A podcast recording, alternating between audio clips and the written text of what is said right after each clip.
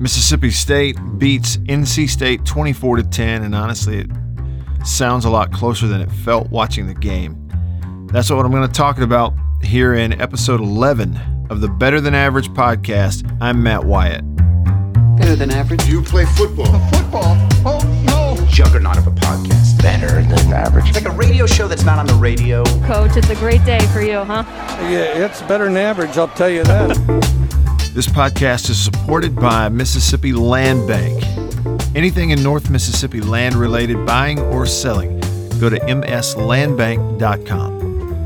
And it's supported by Mississippi Farm Bureau Insurance and your local Farm Bureau Insurance agents, your hometown heroes in all 82 counties across the state of Mississippi. All right, so welcome in. It was a 24-10 final. You know, in the meaningful guts of the game, it was 24-3, and the defense was really controlling the football game until, you know, right at the end where they go pretty much prevent and let them throw the football down the field, made them play against the clock, kept it in front, didn't give up a quick score. Your philosophy changed at the end because you pretty much had the game won, honestly. On that last possession, you wound up giving up that late touchdown. But so it closed the gap, but again, it, you know, it made it feel like it was a closer game than actually it was. State really dominated the football game because of its defense and physicality. And that's what I thought I would do with you here is, you know, kind of journey through first some of the details from the game that stood out to me.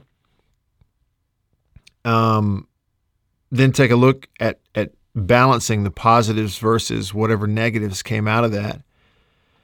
And we've got plenty of time to, I think, throughout the week and into next week, kind of really consume and decide and discern what it means overall. It's just one ball game, but second one of the year, and what is labeled as your toughest non-conference game. You still got to play Memphis and another one late in the year, but you know, it should be anyway your toughest non-conference. But Memphis will do everything they can to say something about that.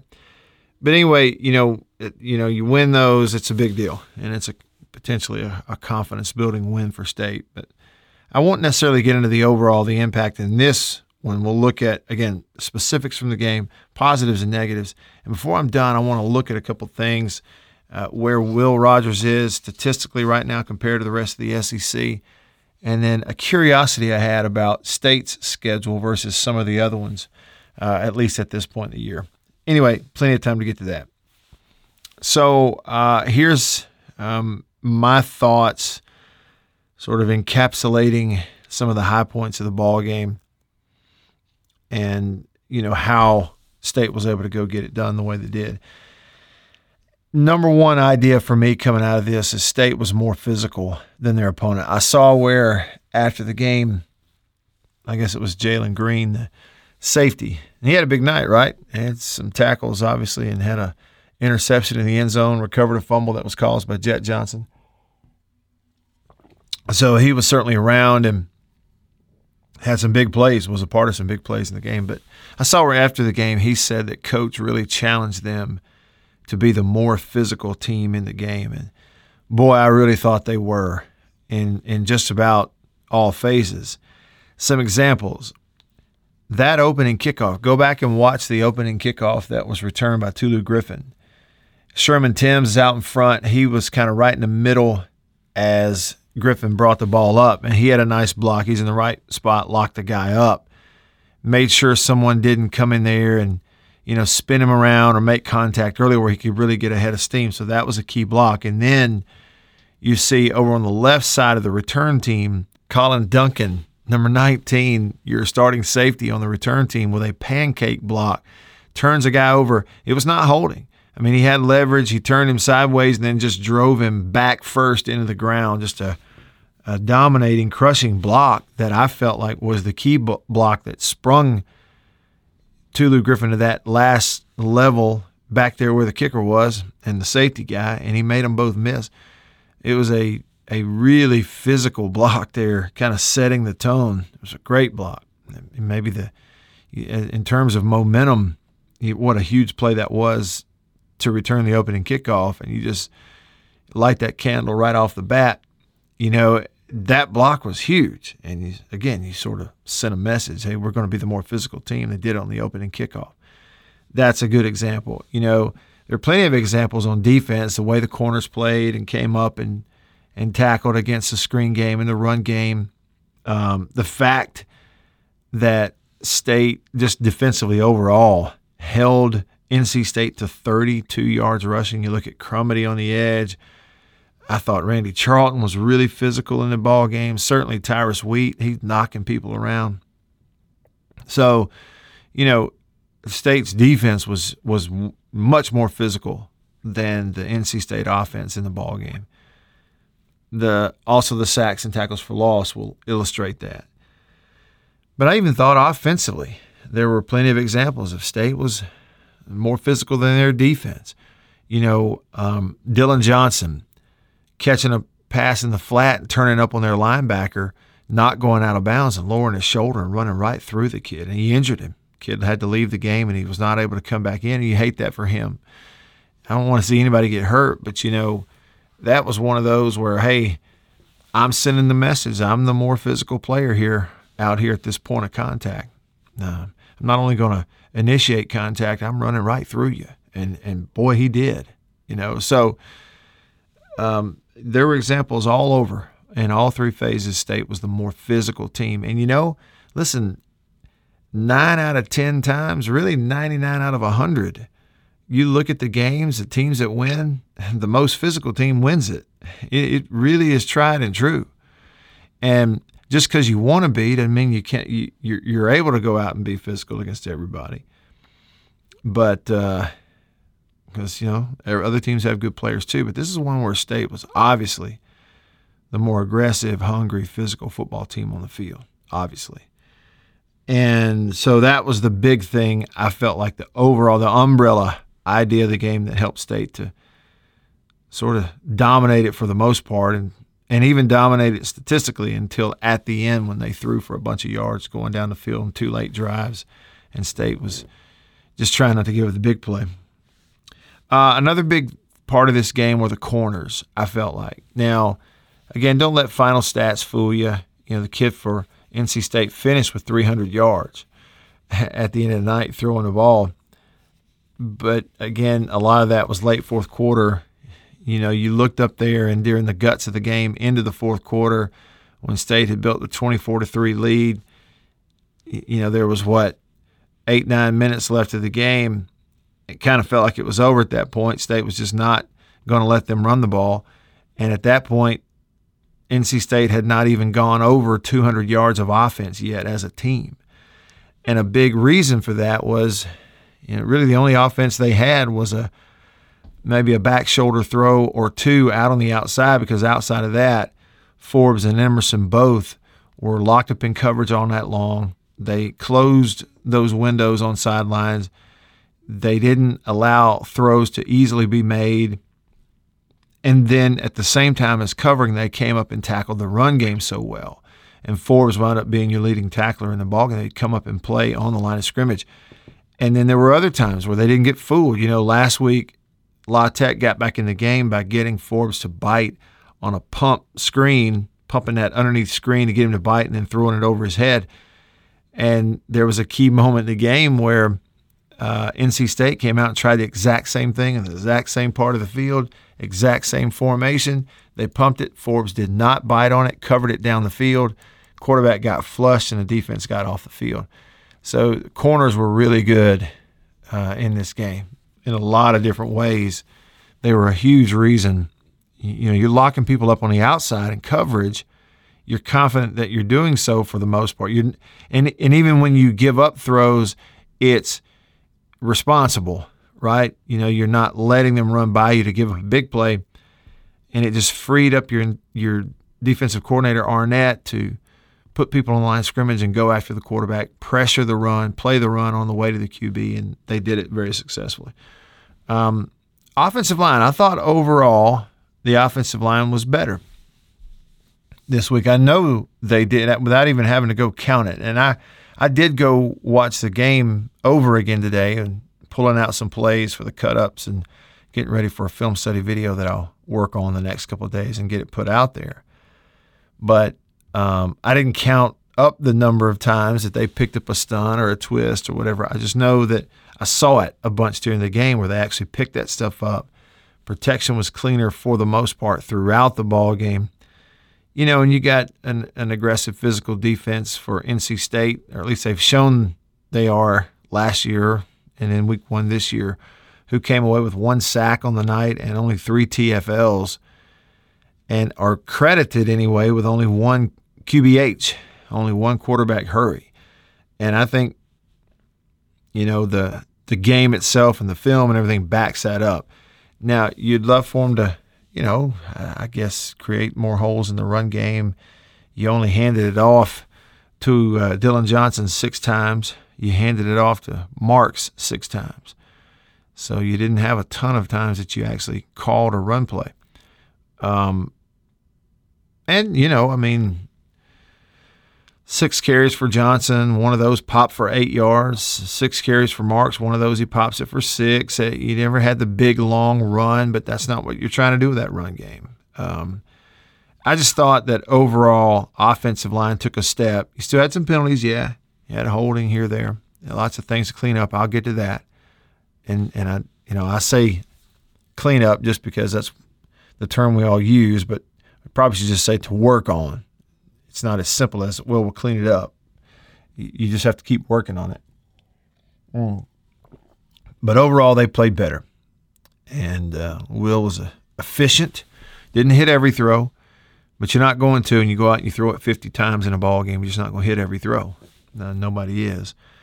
And hard to be perfect. But a big reason you didn't have turnovers either in the game is because your offensive line did a much better job this week. Frankly, again, it's a much better team. And then, you know, probably the fourth thing that jumps out to me about the game is the play of Will Rogers. He goes 33 of 49, 294 yards, 2 touchdowns, no picks. What is that, 70%? I mean, I'm sure it is. You can probably hear me. I'm typing it up on my phone here. No, not 70%. I got him at 67%. 33 of 49, is that right? Yeah, 67%. So I put him at, 75% on the year after last week. And that's the thing about it. You know, for Will, it's a really good, efficient night running the offense. I thought he did a nice job on some checks as well. But, you know, 63, 64%. On 49 throws, you go for 294, 2 touchdowns, and the biggest thing is you don't turn it over at all. No fumbles, no picks. Manage it.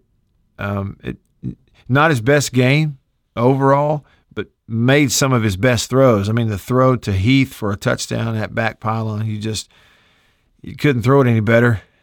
Heath had tight coverage. He did get position, but the defender was there. If it's underthrown at all, it's not a touchdown, because the coverage was in his pocket. I mean, it was that close. And he actually might have gotten away with a little bit of a push-off there, extended that right arm, but they didn't call it. And it was a nice catch, but the ball was just absolutely thrown perfectly on a dead run in a really small window there. You couldn't throw it any better. You know, Will did a great job in the pocket this week. You know, a couple of times that he ran out of there, and I don't remember, honestly, one time him leaving the pocket when he didn't do the right thing. 3 examples of that would be there was a time in the second half where he escapes, strung it out to his right all the way to the sideline, runs, and then threw it out of bounds. And it was an early down. It was not a third down. And it was the right thing to do, not force it, throw it out of bounds, come back, run the next play. I was proud of him for doing that. There was another time, you know, where he escaped to his right. He's running toward the sideline, the far sideline, the NC State sideline. They were going the other way. And Dylan Johnson, who had checked it down on out in the flat, began to then move back towards the middle of the field away from the defender, and Will hit him as he scrambled, and it turned into a big play in the pass game. Matter of fact, I think it was a 26-yard play on that throw and catch that Will kind of created extending the pocket. That was the right thing to do. He was patient. And then the touchdown to Wally was one where, you know, he's back there. I'd have to go back and look. I think it was a play where they rushed 3. Offensive line just stood him up, kept him out. He had all day long. And a lot of people are going, run, run. But you don't want him running. You want him getting the ball to somebody else. And so he's patient. And when he eased forward as if, you know, he might run, up comes a linebacker and he zips it in the back of the end zone to Wally. I just thought he managed the pocket well. But even more than the plays where he left, you know, the throws in the pocket, some third down throws. You know, he had third down out route completion to his left once to Austin Williams on a third and long. Same thing on an out route to the far sideline into our bench once on a 3rd and 10 to Wally, and he caught it at the stick. And sometimes where he's hanging in that pocket making those throws, it was a good pocket awareness night and a comfortable night for him back there. Thought he took a step in that regard.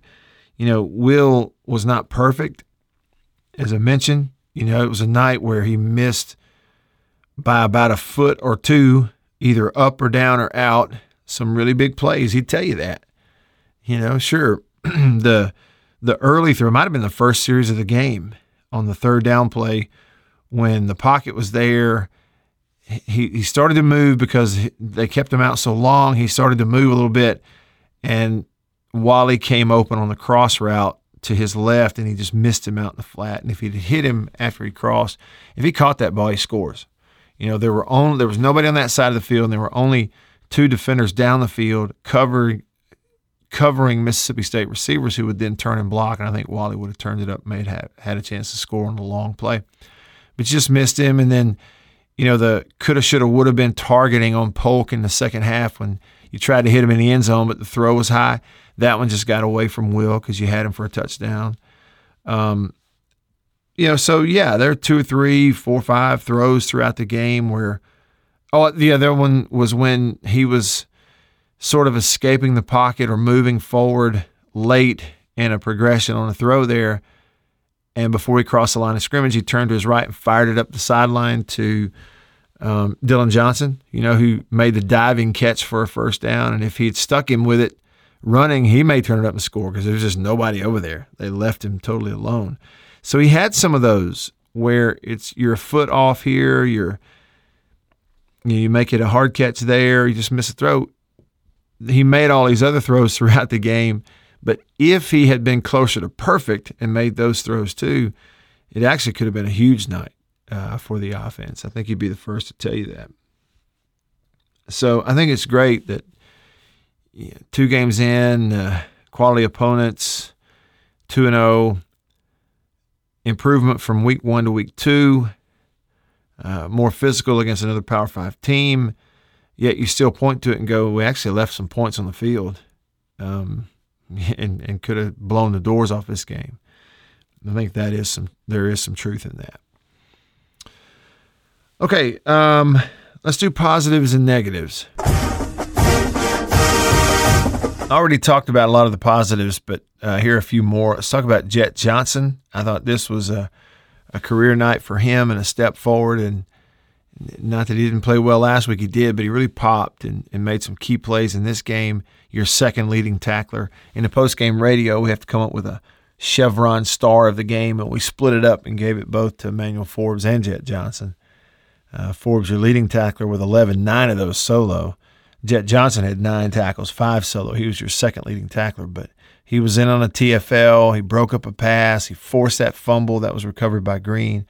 And Jett was just really active, you know, and Mike Leach really bragged on him in the postgame. I thought he was a tremendous positive for the defense. Gave you a ton of really good competitive snaps. He was active at the line of scrimmage. He pressured some. You know, he didn't get a QBH or a sack or anything, but he had some times where he's stunning, blitzing, taking on a blocker and pushes him back, right? He doesn't get stood up or knocked down or moved out of the way. He actually takes the blocker into that sort of comfort zone of the quarterback, which was key. So I thought Jett had his best game he's ever had at State, and hopefully that's a sign of things to come. And I know the coaching staff likes him a lot, obviously. Another positive, State was more consistent in all 3 phases collectively. Now, that does not mean everybody was consistent like you want, or you know, reaching this level of consistency on offense or special teams, because, you know, punting was an issue the other night. You lost field position because of poor punts and not really controlling the ball the way the way Tucker Day wanted to. So there's some there, but when you go, okay, your return game was good, your punt return game was effective, you did what you needed to do in field goals, extra points.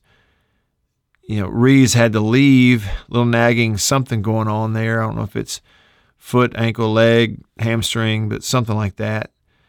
And somebody else comes in and hits a field goal for you late, which turned out to be big. So there's just – they took a step forward in terms of consistency in all the phases. Pass pro, you know, tackling, all that kind of stuff. And a huge positive in the game is no turnovers, okay? So you talk about going to work on things or playing a better ball game than you did the week before. You know, last week you had 4 turnovers. This week come back and don't have any and win the turnover battle in a big way. You know, you're plus 3 in turnovers this week. So those are all big positives. All right, now here's a couple of negatives. I thought probably the biggest negative in the game were the penalties. You know, last week you had, 11 penalties and well over 100 yards. This week you had 9 penalties and 60 yards. So that's still too many, right? 9 penalties. The yardage ultimately is the most important thing, but the devil's in those details, because depending on when those 9 penalties happen, you know, and if it's on a play after you've gotten a first down and it takes it back and now it's 4th down, you know, those things can really be magnified, even if it's not a lot of yards. But so 9 penalties, 60 yards, they didn't from one week to the next really improve in the penalty category all that much. And so that was a negative. And then I would say something I touched on earlier, I think it's a negative, was probably the almost plays, the just missed plays. And you can call it a negative. I think it probably is if you're just being realistic. It just shows you how close you are to really exploding on some good teams if you hit all those things. You know, you hit that flat route to, or that crossing route after he crosses, you know, gets through the traffic in the middle of the field to Wally early on, or you hit Polk in the end zone, or you hit Johnson as he's standing up. You know, there are some other things too. But those are just examples. So you had some just misses in there. And then I would say, too, it's a negative. The punting was a negative the other night. That's got to be better going forward. You got to be able to flip the field position and give your defense a little more room to work. But fortunately, it was a night where State's defense, for the meaningful part of the game, just absolutely dominated its opponent physically, played on their side of the line of scrimmage. So that'd be all I'd have to say about the negatives. Will Rogers actually leads the SEC in pass yards right now. He's got 2 more yards than Matt Corral at Ole Miss. He's got, not quite, but almost 100 yards more than Bryce Young at Alabama, and a little over 100 yards more passing than Connor Bazelak at Missouri. Those are your guys in the top 4. Levis at Kentucky's in the top 5 in terms of passing yards right now. So Rogers leads the league in passing yards with 664 of those. I'm looking here. He also, in a huge way, leads the league in completions and attempts. So he's got more yards. He's at 72 completions, which is 17 more than the next closest in completions, which is Connor Bazelak from Missouri. He's got 96 attempts, Will Rogers does, passing attempts, which is the most in the SEC right now. I'd put him at 13 more attempts than Connor Bazelak of Missouri. In terms of yards, Will Rogers and Matt Corral are 1 and 2. Rogers at 664, Corral at 662. But it is notable, Will has a much higher completion percentage. He leads the SEC in that category as well. He's at 75% completion so far in two games, and Bryce Young's at 70%. Corral and Bazelak at 66%. Bo Nix is at 74% too, by the way, over at Auburn. Now, if you're comparing the top two, Corral, so he's got those 662 yards on 43 completions, almost 30 fewer completions. So his completion percentage is lower, but that's because the yards per attempt are way higher for him right now. And Will is sitting there at 5 touchdowns, 1 pick. Tops in the SEC is Bryce Young, Alabama's got 7 touchdowns, no picks. Several other players, 3 other players have 6 touchdowns. Corral, Bazelak, and Max Johnson of LSU have all thrown 6 touchdowns.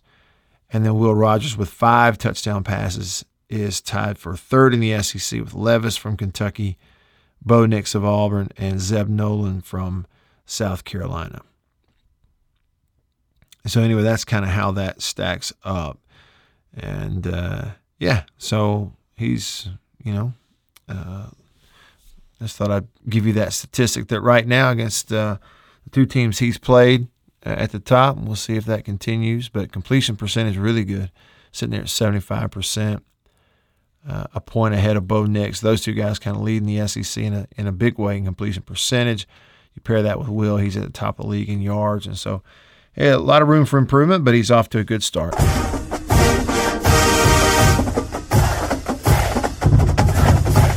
So I thought I would look and compare the opponents in the first 2 weeks for everybody. How would you answer this question? Who in the SEC has played the best 2 opponents, the best 2 opponents combined or collectively in the first 2 weeks? And it might be fair to compare the ones that are 2-0, but however you wanted to look at it, it's really still just a subjective thing, depending on how you think about it versus how I think about it. But it's neat to take a look. You see where people stand, you see where the win-loss records are, and then statistically where people are. You could make the case that, it's not Florida. And let's go through the East. Florida's first 2 opponents right now, they're 2-0. They play Florida Atlantic and South Florida. Have not had the strongest schedule. It could be Georgia. Georgia, combined playing Clemson and UAB. If you look at it collectively, maybe they've played the 2 best. Add them up. The best 2 games. UAB looked pretty good in the first week, but they're playing an FCS, so I don't know if they're really any good or not. We know Clemson's going to be good, and Georgia shut them out. The first 2 from Missouri was Central Michigan and Kentucky. Pretty decent. South Carolina's first 2 opponents were Eastern Illinois and East Carolina, so they're not the top in terms of the best 2. It wouldn't be Tennessee, even though they played Pitt, who's a competitive ACC team, pretty good ACC team actually, but Bowling Green in week 1, Vandy, ETSU, and Colorado State. You look at the Western Division teams, Bama started off with Miami and Mercer. Arkansas started off with Rice and then Texas. It certainly wouldn't be Auburn, and their stats will back that up. They started off with Akron and then Alabama State. Now LSU at UCLA and then McNeese this past week. Look at Ole Miss. They went Louisville and Austin Peay. Texas A&M's first 2 were Kent State and then at Colorado this past week. And, of course, Mississippi State. La Tech and NC State. When you look at it, make a comparison to see where these teams are, especially the ones that are 2-0 and who they are 2-0 against kind of collectively. I'll just give you a – for instance, Kentucky is 2-0 right now, and they played Louisiana Monroe and then Missouri. Wouldn't you say that's probably pretty similar right there to Mississippi State playing La Tech and then NC State?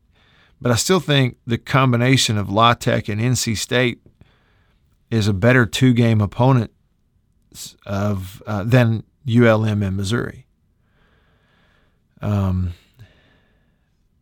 Missouri on the flip played Central Michigan and then Kentucky. I might argue that that might even be just slightly better than the two games State started off with in La Tech and NC State, but pretty close. You know, but State's, I guess here's the driving point of this.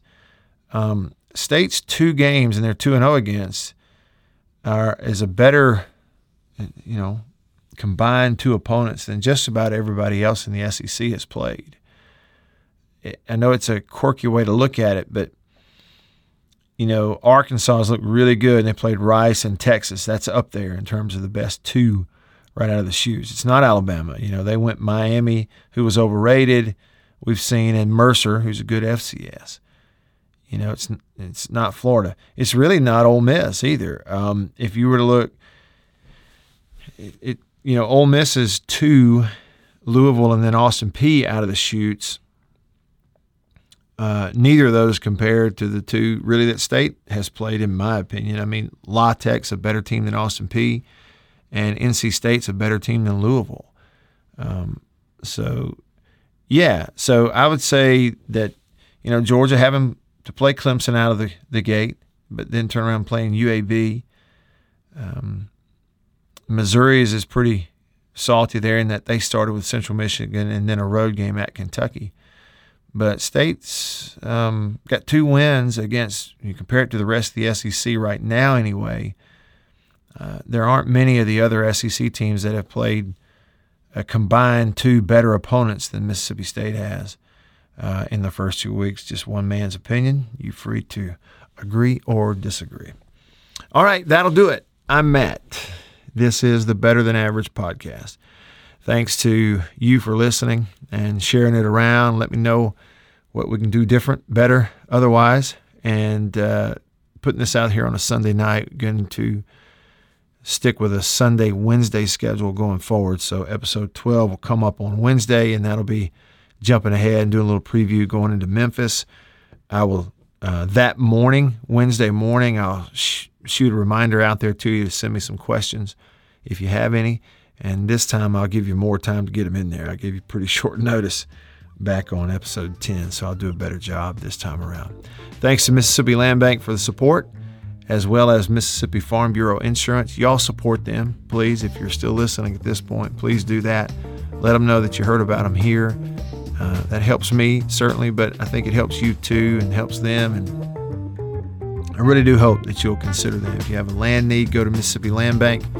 If you have an insurance need, I'm telling you, you can't go wrong with Mississippi Farm Bureau Insurance here in the state. Thanks for listening, and I'll see you on the next one.